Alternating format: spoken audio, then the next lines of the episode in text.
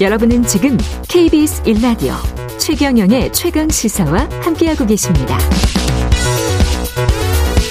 네, 후쿠시마 원전 사고 발생한 지 올해로 벌써 만 10년 지났는데 후유증은 여전합니다. 가장 대표적으로 원전 내 보관 중인 방사능 오염수를 어떻게 처리할 거냐 이 문제 가지고 우리도 계속 관심을 기울이고 있는데 일본 정부가 결국 바다에 그냥 방류하겠다 대신에 좀 희석시키겠다 뭐 이렇게 가닥을 잡았다는 보도가 나왔습니다. 관련해서 시민 방사능 감시센터 최경숙 간사님 모시고 어떤 내용인지 문제점은 없는지 짚어보겠습니다. 안녕하십니까? 네, 안녕하십니까? 예. 방사성 오염수 구체적으로 이제 후쿠시마 원전 사고 때문에 발생한 거죠? 네네. 예. 그러니까 동일본 대지진 이후에 음. 쓰나미가 음. 덮치면서 원전에 공급되던 전력이 끊어졌어요. 예. 그러면서 냉각이 되지 않으니까 해결료가 녹아내리고 그로 음. 인해서 이제 뭐 수소 폭발이 일어나고 방사성 물질이 뭐 다 날아오르고 했는데 문제는 방, 그 녹아내린 해결료가 지금 현재 건물 잔해와 더불어 덩어리 져서 제거할 수 없는 지경에 지금 놓여 있거든요. 그건 그대로 그냥 있는 거죠. 네네네. 그러니까 그거를 냉각을 시켜주지 않으면 지금도 다시 온도가 오르면서 폭발할 수 있기 때문에 예. 매일 냉각수를 붓고 있어요. 와. 그러다 보니까 이제 냉각수하고 아, 10년 동안 그럼 계속 냉각수를 아, 붓고 있는 거예요? 매일? 네.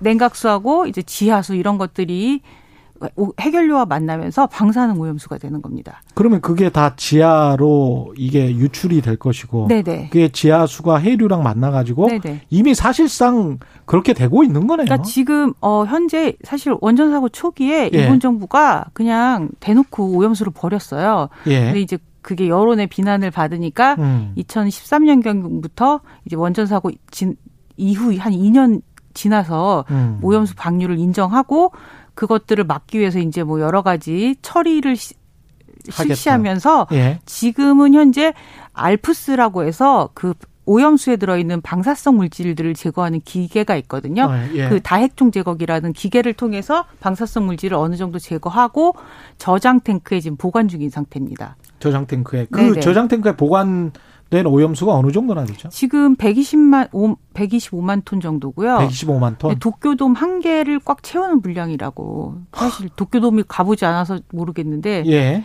사실은 엄청난 양이거든요. 125만 톤. 네. 이걸 이제 뭐 차근차근 방류하겠다는 거잖아요. 그렇죠. 물에 물을 많이 섞어서 예. 희석시켜서 버리겠다고 하면서 뭐 물을 많이 섞어서 네 국제 뭐, 뭐 음용수 기준보다 낮출 것이다 인체 음. 해가 없게 낮춘다 안전하게 예. 처리한다 이렇게 하는데 결국은 물을 많이 섞으면 우유 한 잔에 물을 많이 섞으면 예. 투명해 보여 이렇게 보이면서 네 깨끗할 것 같지만 사실 그 안에 들어있는 물질들은 네. 변함이 없거든요. 우유라고 해서 그 말씀 우유 한 잔에 물을 가득 섞으면 맛이 네. 참 없어요. 네네. 네. 예, 그, 우유에 네. 아주 그 강한 비릿한 뒤끝이 나오는데. 음. 그정 이게 뭔가 문제가 있을 것 같은데. 아, 당연히 문제가 심각하죠. 예. 네. 그러니까 희석해서 버리면 그때 당시는 기준치하고 안전할 것 같지만 결국 예. 버려지는 방사성 물질의 총량에는 변함이 없기 때문에 예. 그 방사성 물질들이 태평양을 돌고 돌아서 음. 결국은 생물학적 농축이 될 것이고 생태계에 영향을 줄 아, 것이기 그러네요. 때문에 네네 작은 고기가 먹고 네. 큰 고기가 작은 고기를 잡아먹고 결국은 우리가 사람 몸에도 영향을 주겠죠. 그렇죠. 네. 근데 NHK는 이제 이 버리는 농도 자, 체 물로 네. 희석을 해서 이렇게 버린 이 오염수의 농도가 세계 보건기구 식수 기준의 7분의 1이다. 식수보다도 훨씬 더 미약하게 방사능이 들어가 있다. 네. 뭐 이런 이야기잖아요. 그러니까 물을 많이 부어서 희석하면 음. 버리는 당시에는 음. 그렇게 기준치 이하고 안전해 보이지만 예. 결국은 만약에 뭐 천베크렐, 만베크렐이면 버려지는 방사성 물질의 총량은 변함이 없다는 말씀이죠. 아, 총량은 변함이 없겠습니다. 네네. 네. 그거를 뭐 물을 만 배를 섞건 십만 배를 섞건 그 바다가 원래 깨끗했던 바다에 네 방사성이 더 많이 그 똑같은 양이 들어가는 거네요. 그쵸, 그냥 120, 125만 톤의 네. 방사성 잔류하는 방사성 물질들이 그냥 그대로 바다를 돌아다니는 것이죠.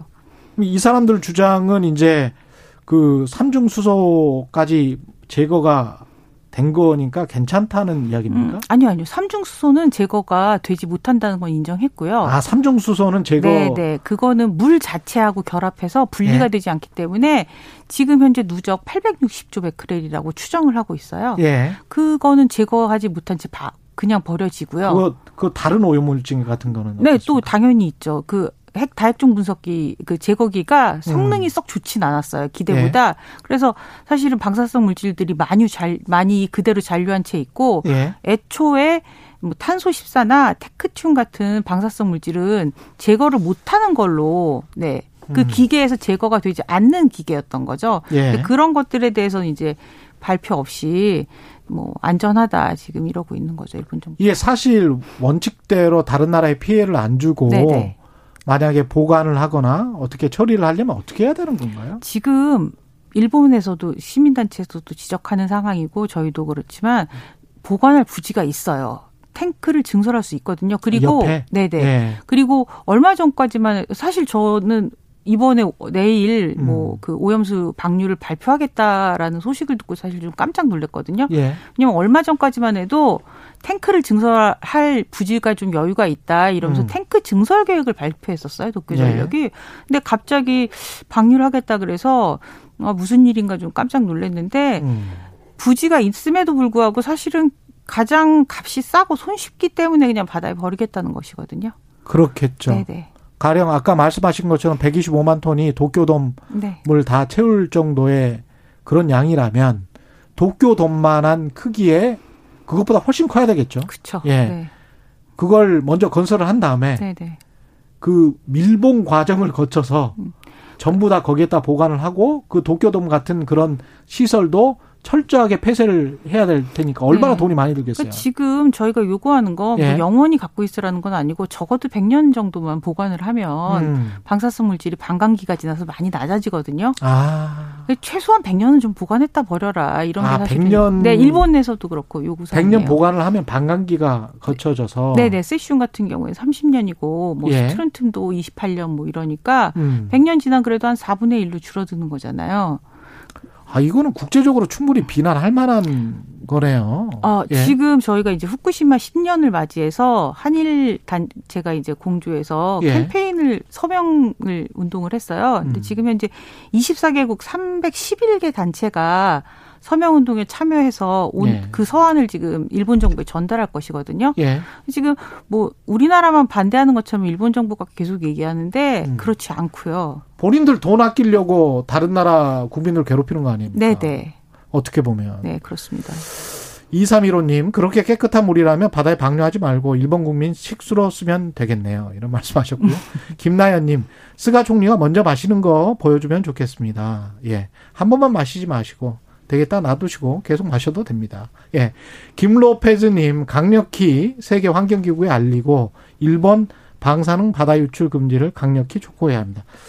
이런 의견이 대부분인데 이게 결국은 우리 수산물 안전 이랑 또 직결돼서 네네. 어떻게 생각하세요? 이 부분은 일단 어 후쿠시마 대학 그러니까 네. 후쿠시마 대학하고 3개 대학이 연구한 결과 1년 만에 동해안에 도달했다는 결론이 있었고요. 1년 만에? 네네. 그리고 2014년에서 한 15년 사이에 약간 수치가 예. 동해안의 방사성 수치가 높아졌다는 연구 결과도 있습니다. 음. 그러니까 지금 버려진다면 우리 바다에도 미량이지만 어쨌거나 그렇죠. 네 방사성 물질의 농도가 올라갈 것이고 예. 또 삼중수소 같은 경우에는 물 자체가 돼버리기 때문에 예. 더 빨리 도달할 수 있다고 지금 아. 외국에서는 얘기하거든요. 연구, 외국 연구단체에서는.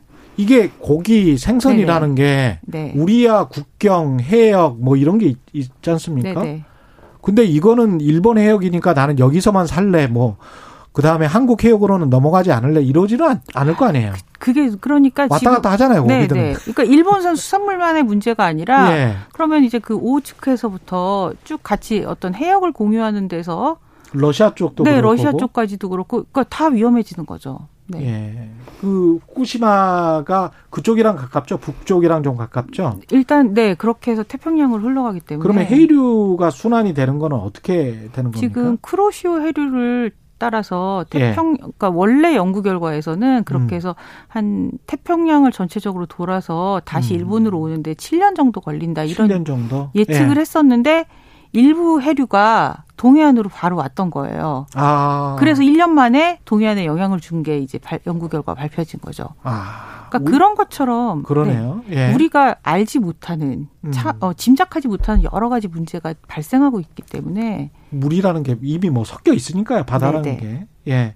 우리는 지금 일본 수산물 수입을 못하게 지금 돼 있는 걸로 알고 지금 있는데. 후쿠시마현을 포함한 예. 8개현 지, 그렇죠. 재해지 인근 지역은 수산물 수입이 금지되어 있습니다. 그러면 나머지는 수입이 되고 있고 예. 작년에 그 해양수산부 결과를 그 통계를 보시면 작년 같은 경우에 만 천톤 만 천오백 톤 정도가 수입된 걸로 알려졌고요. 만 천오백 톤? 네, 주로 예. 뭐 활방어, 활가리비, 차, 활참돔 뭐 이런 것들이 주로 수입이 되는 걸로 근데 나옵니다. 이제 소비자들 입장에서는 네. 이게 그 그쪽에서 수입된 거를 소, 소비자들이 잘 안 찾으니까 네네. 가격이 아무래도 인근에서 잡힌 거에 비해서 좀 쌀 것이고 네.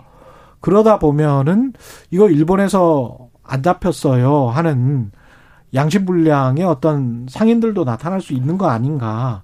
그래서 음. 오히려 우리 수산업이 타격을 같은 물신을 받아서 그런 우려가 있거든요, 이게. 2013년에 오염수 문제가 처음 막 이제 대대적으로 보도가 됐을 때를 예. 한번 기억을 더듬어 보시면 음. 우리나라 수산업계가 굉장히 타격을 받았어요. 그렇죠. 네. 그래서 그때 정부가 이제 후쿠시마 해원을 포함한 8개월 수산물 수입 금지를 내리게 된 거거든요. 우리 음. 수산업을 보호하기 위해서. 예. 저는 똑같은 일이 되풀이 될 거라고 생각합니다. 네, 오늘 말씀 감사하고요. 시민 방사능 감시센터 최경숙 감사와 이야기 나눴습니다. 고맙습니다. 네, 감사합니다. 4월 12일 월요일 KBS 일라디오 최경의 최강 시사 컵 오늘은 여기까지고요. 커피 쿠폰 당첨자 홈페이지에서 확인해 주시기 바랍니다. 고맙습니다.